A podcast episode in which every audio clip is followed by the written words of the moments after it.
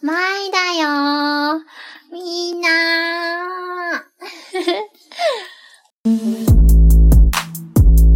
嗨，欢迎收听凭感觉动作，我是椅子。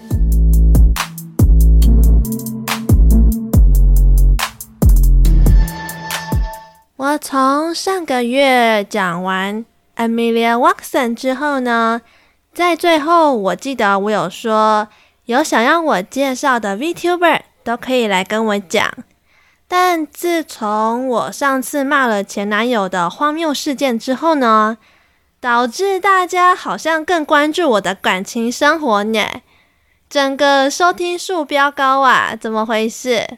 嗯，我原本以为推荐 VTuber 这件事情应该就会石沉大海了吧，会没有人来理我，但没想到就在有一天，我起床。打开手机，在众多讯息量中，我发现“你生命有限公司”这个节目的频道有两位中年大叔叔推派，其中一位是叫那个甜头老师来拯救我的小生命。他很勇敢的来向我投稿，光是这举动呢，我就觉得很值得先鼓励一波。我希望哦，下次另外一位。叫 C 的也可以赶紧跟上哦。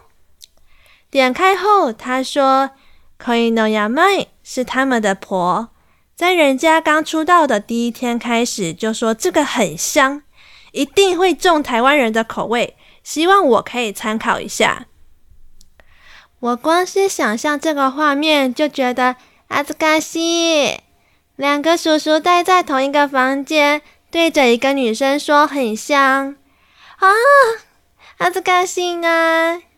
不过通常这种有日文字的名字，我都会先倒退三步，因为我不会日文啊。如果要介绍的话，我觉得我会有点吃力。但是我还是有问他说：“你是喜欢他哪里？”他回我说：“因为他有超精细的皮，声音柔和。”而且还会讲中文？什么？这个角色会讲中文？太酷了吧！于是我立刻搜寻 Koi no y a m a 看他是何许人也。结果我用睡眼惺忪的眼看到，觉得，嗯，怎么会有人觉得一个类似蝙蝠的外表很机细呢？我是不是看错了什么？对，没错，我还真的是大大的误解他。这角色外形设定上呢，是从异世界来的恋爱魔法使，因为没有魔法就会无法生存，所以他需要吃人类心跳不已的感情来维持生命。在这里，心跳 ASMR startle，让你们听一下哦。有没有让你们心跳加速的感觉呢？那个心跳声我就不说是谁的了。嘿嘿，他身高一百五十九公分，年龄嗯二十四万岁，嗯，还蛮调皮的一个人哦。二十四万岁，生日呢是一月七号，摩羯座啊，摩羯座是个闷骚的星座呢。他的眼睛跟葡萄果冻一样是紫色的，每眨一下眼就能变换爱心的形状，也会用眼睛跟观众玩剪刀石头布，可见这个果冻真的有魔法呢。另外，他长长的黑发有佩戴一边紫色的大耳环，脖子上有跟狗狗一样的蝴蝶结颈链，穿着上有。会好好托住他的胸部的两条黑色交叉绑带上衣，胸口中间还有一颗致命的红色宝石垂挂着。那大小，我觉得，如果是猴子看到的话呢，一定会以为是寿桃，可以抓来吃。毕竟那红宝石的位置是连猴子都会心动的位置啊。但猴子要抓到那颗红宝石，也不是一件很简单的事情哦。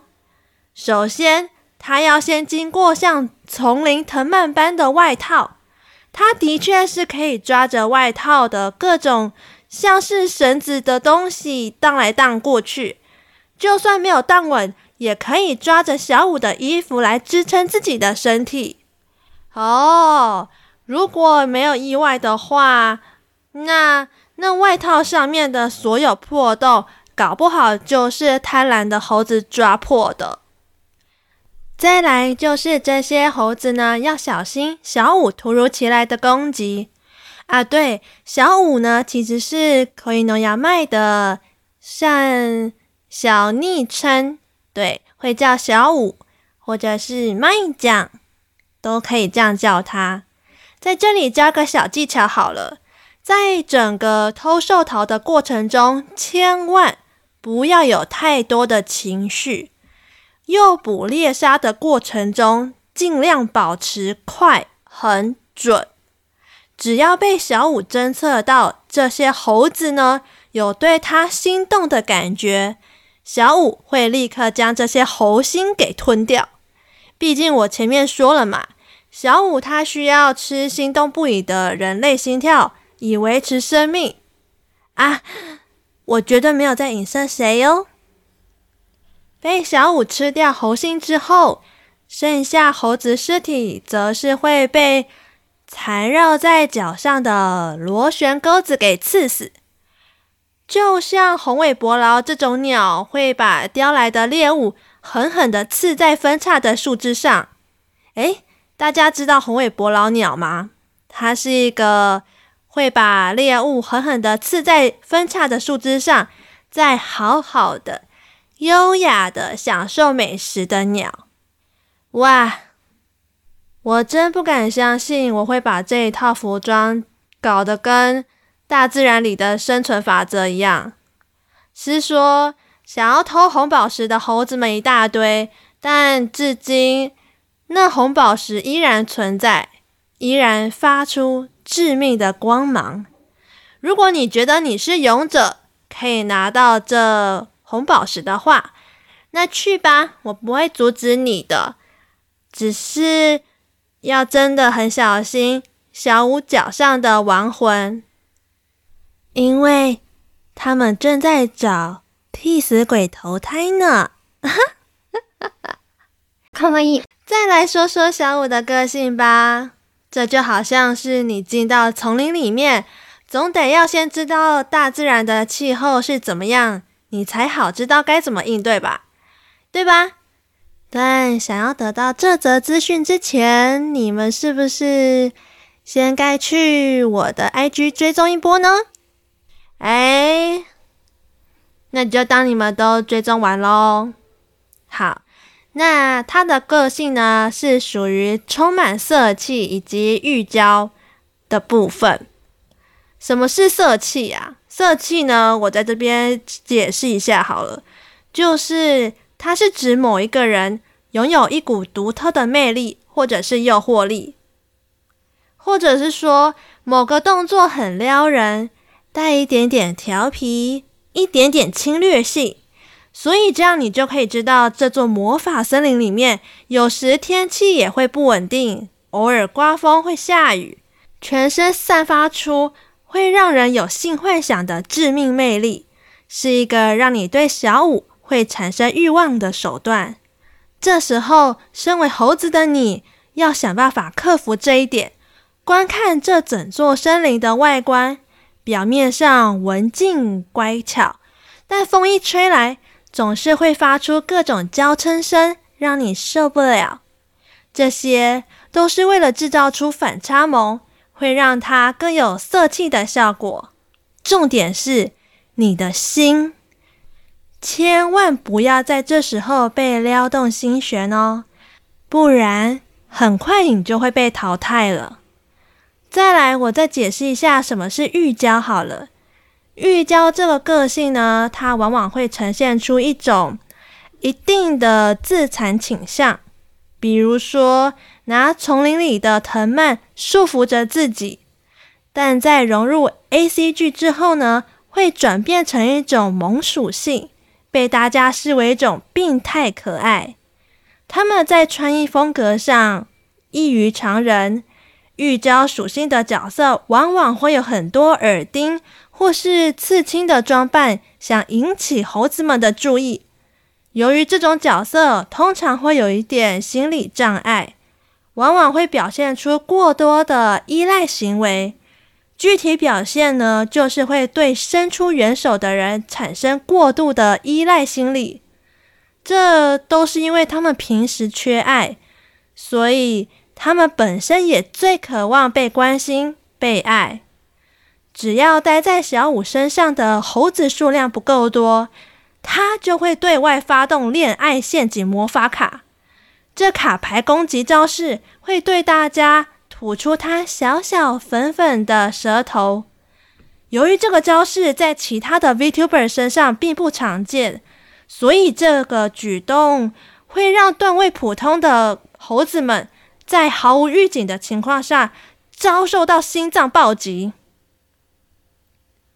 段位稍微高一点的呢，十个大概也会有九点八个受不了哦。这个招数蛮厉害的。卡牌出来之后的效果呢，就是会引起丛林外的路人们的注意，吸引他们成为小五的猴子。以我这个专业的丛林分析师来看，目前的情况，猴子的数量急剧攀升，整座森林有逐渐整体扩大的趋势。对于这等力量，我认为是不可忽视的。请大家如果有意愿前往时，务必、务必、务必一定要小心。跟你们说啊，假如你们前面有乖乖听我的话，解开重重的藤蔓以及各种任务关卡，那么说明你现在的段位应该是属于游戏里银牌的阶段哦。但是如果要想要得到黄金钻石的段位，就必须要再听听我接下来的攻略技巧。它其实最强技能是睡眠导入的 ASMR，这其实是他的杀手锏，会趁猴子在疲惫时给予温柔的安抚，顺便制造出抚摸你会有的摩擦音效。我先来模拟一下那个情况。翻译成中文，让你们感受一下那种恶劣的环境好了，很可怕哦。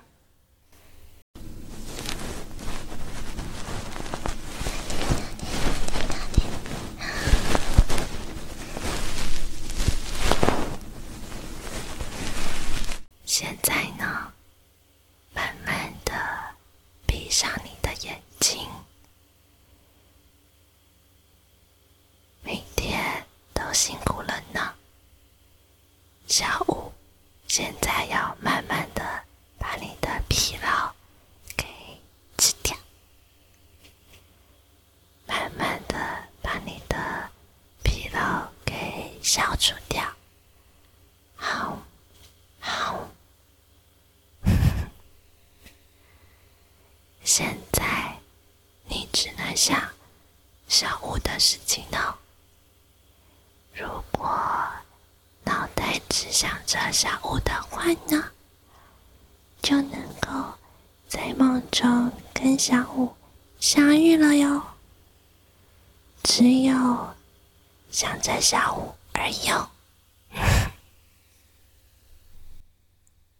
到这里，你有发现一件事情吗？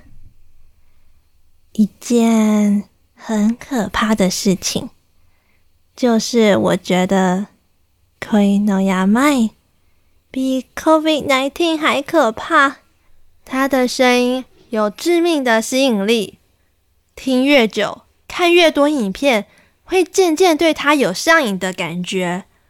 没错，我现在就是对他有上瘾的感觉，就好像嗑了药一样，每天都是需要他的声音来抚慰我的人心。啊，这一切都是来自于魔女的诱惑。前阵子还收到密报通知，了解到小五的作战会议的内容，说是想要开中文的实况直播，因为觉得很有趣。OK，全体注意，全体知道中文的猴子们要注意了。他说这句话就代表红色警戒已经响起了。他甚至对我方已经发出严重的挑衅。就像是共产国家常常对我们做的事情是一样的，而我没有说是哪个国家哦，哈，三不五时开飞机在我们的领空晃来晃过去啊，或者是兴致一来想要对我们发发动核弹攻击呀，嗯，就是有些国家会做对我们做这种事情，他们竟然会因为这样有趣，所以想要学习我们的语言。试图想要混淆我们的视听，以扰乱我们的思绪。这种试图要对我们的思想控制的行为，正是未来堪忧的问题。请大家务必小心为妙，千万不要再激起敌方的兴致才好啊！为了让大家能够熟悉整体情况，我需要先模拟一下小五在直播里讲述的挑衅内容给大家听。嗯嗯，请和我交往，请和我交往。我爱你，我爱你，我爱你。谢谢，谢谢。对不起，对不起，对不起。多谢你，多多谢你。好了，我尽力了，好不好？就是这些话呢，是我模仿他的声音讲出来的词句，但我就不相信他这种声音在见到老鼠之后还能维持这种声音，因为在前几天我在下班等公车的时候。远远的，我看到有一个东西很快速的跑来，我以为是我的爱情，还是我的男朋友，还是怎样？结果不是呢，他跑进来是一只大胖鼠，它以迅雷不及掩耳的速度哦，它穿越整个大马路，拼命的向我跑来。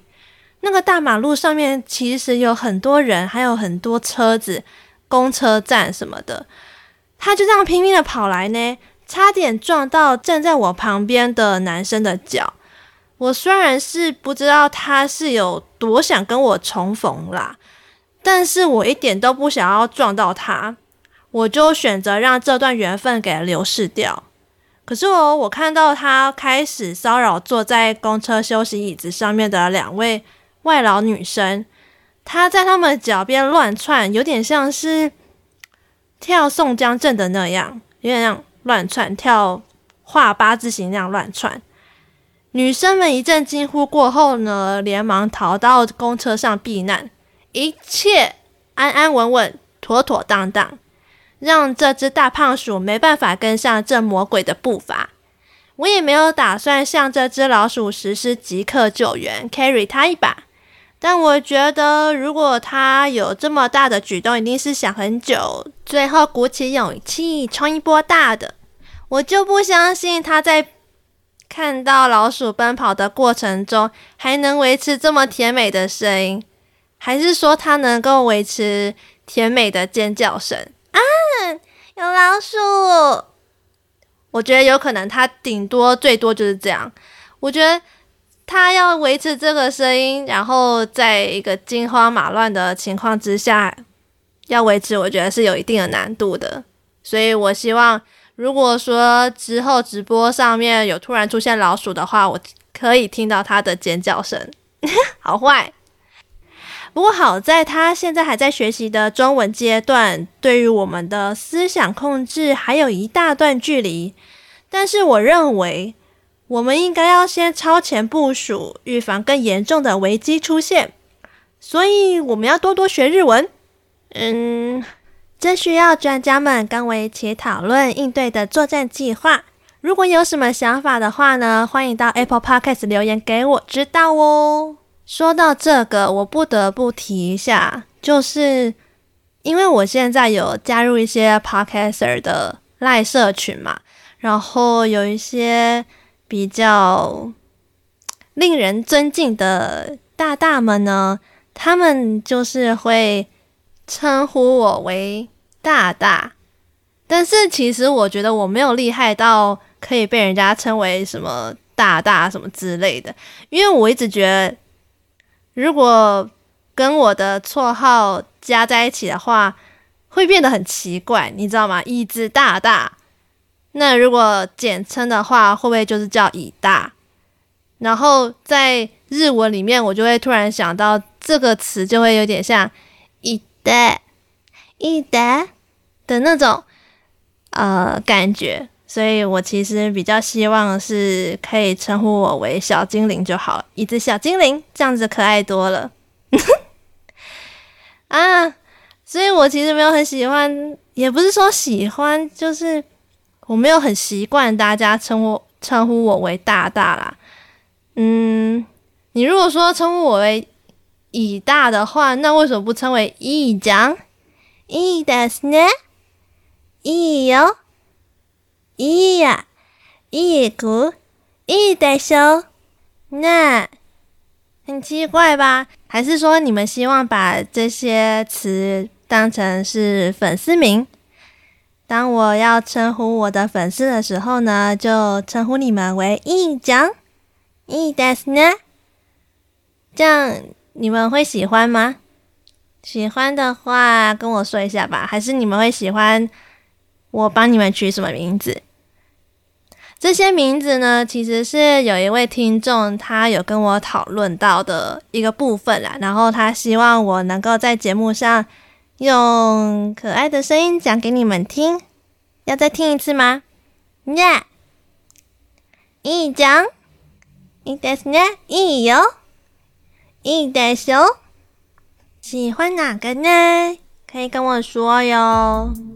那这次介绍 Koi no Yamai 这位 VTuber 呢，就在这边先告一个段落。最后呢，我想要跟大家稍微重点整理一下。 啊、呃，这次的 VTuber 名字呢叫做 Koi no Yamai，他是一个日本刚新出道的新人，然后他声音柔和，而且会讲中文，所以你不用害怕在他的直播上会听不懂。日文，虽然他大部分会讲日文啦，但是他有的时候会讲一下中文，是一个给粉丝小福利的部分。然后他的个性上面呢，会有一点色气、御娇的温柔属性。那如果喜欢他的声音的话呢，可以在我下方的资讯栏里面，可以点他的影片进去听看看他的声音。然后，如果大家喜欢这一集节目的话呢，不要忘记去 Apple Podcast 留言我们的作战计划，或者是你对于这集节目的想法。然后，如果你是用 Spotify 或者是 KKBox，呃，还有 Google Podcast 的话呢，也不要忘记帮我点个关注，然后在。我的 IG 搜寻 Action by Feeling，凭感觉动作。我是椅子这边呢，帮我按追踪。然后其实你们也可以在那边跟我互动，因为我最喜欢跟你们聊天喽。这集呢，我有故意讲一些会让你们开心的地方，会让你们酥麻的地方，希望你们有感受到。那我们这次就先这样子喽，我们下次再见，拜拜。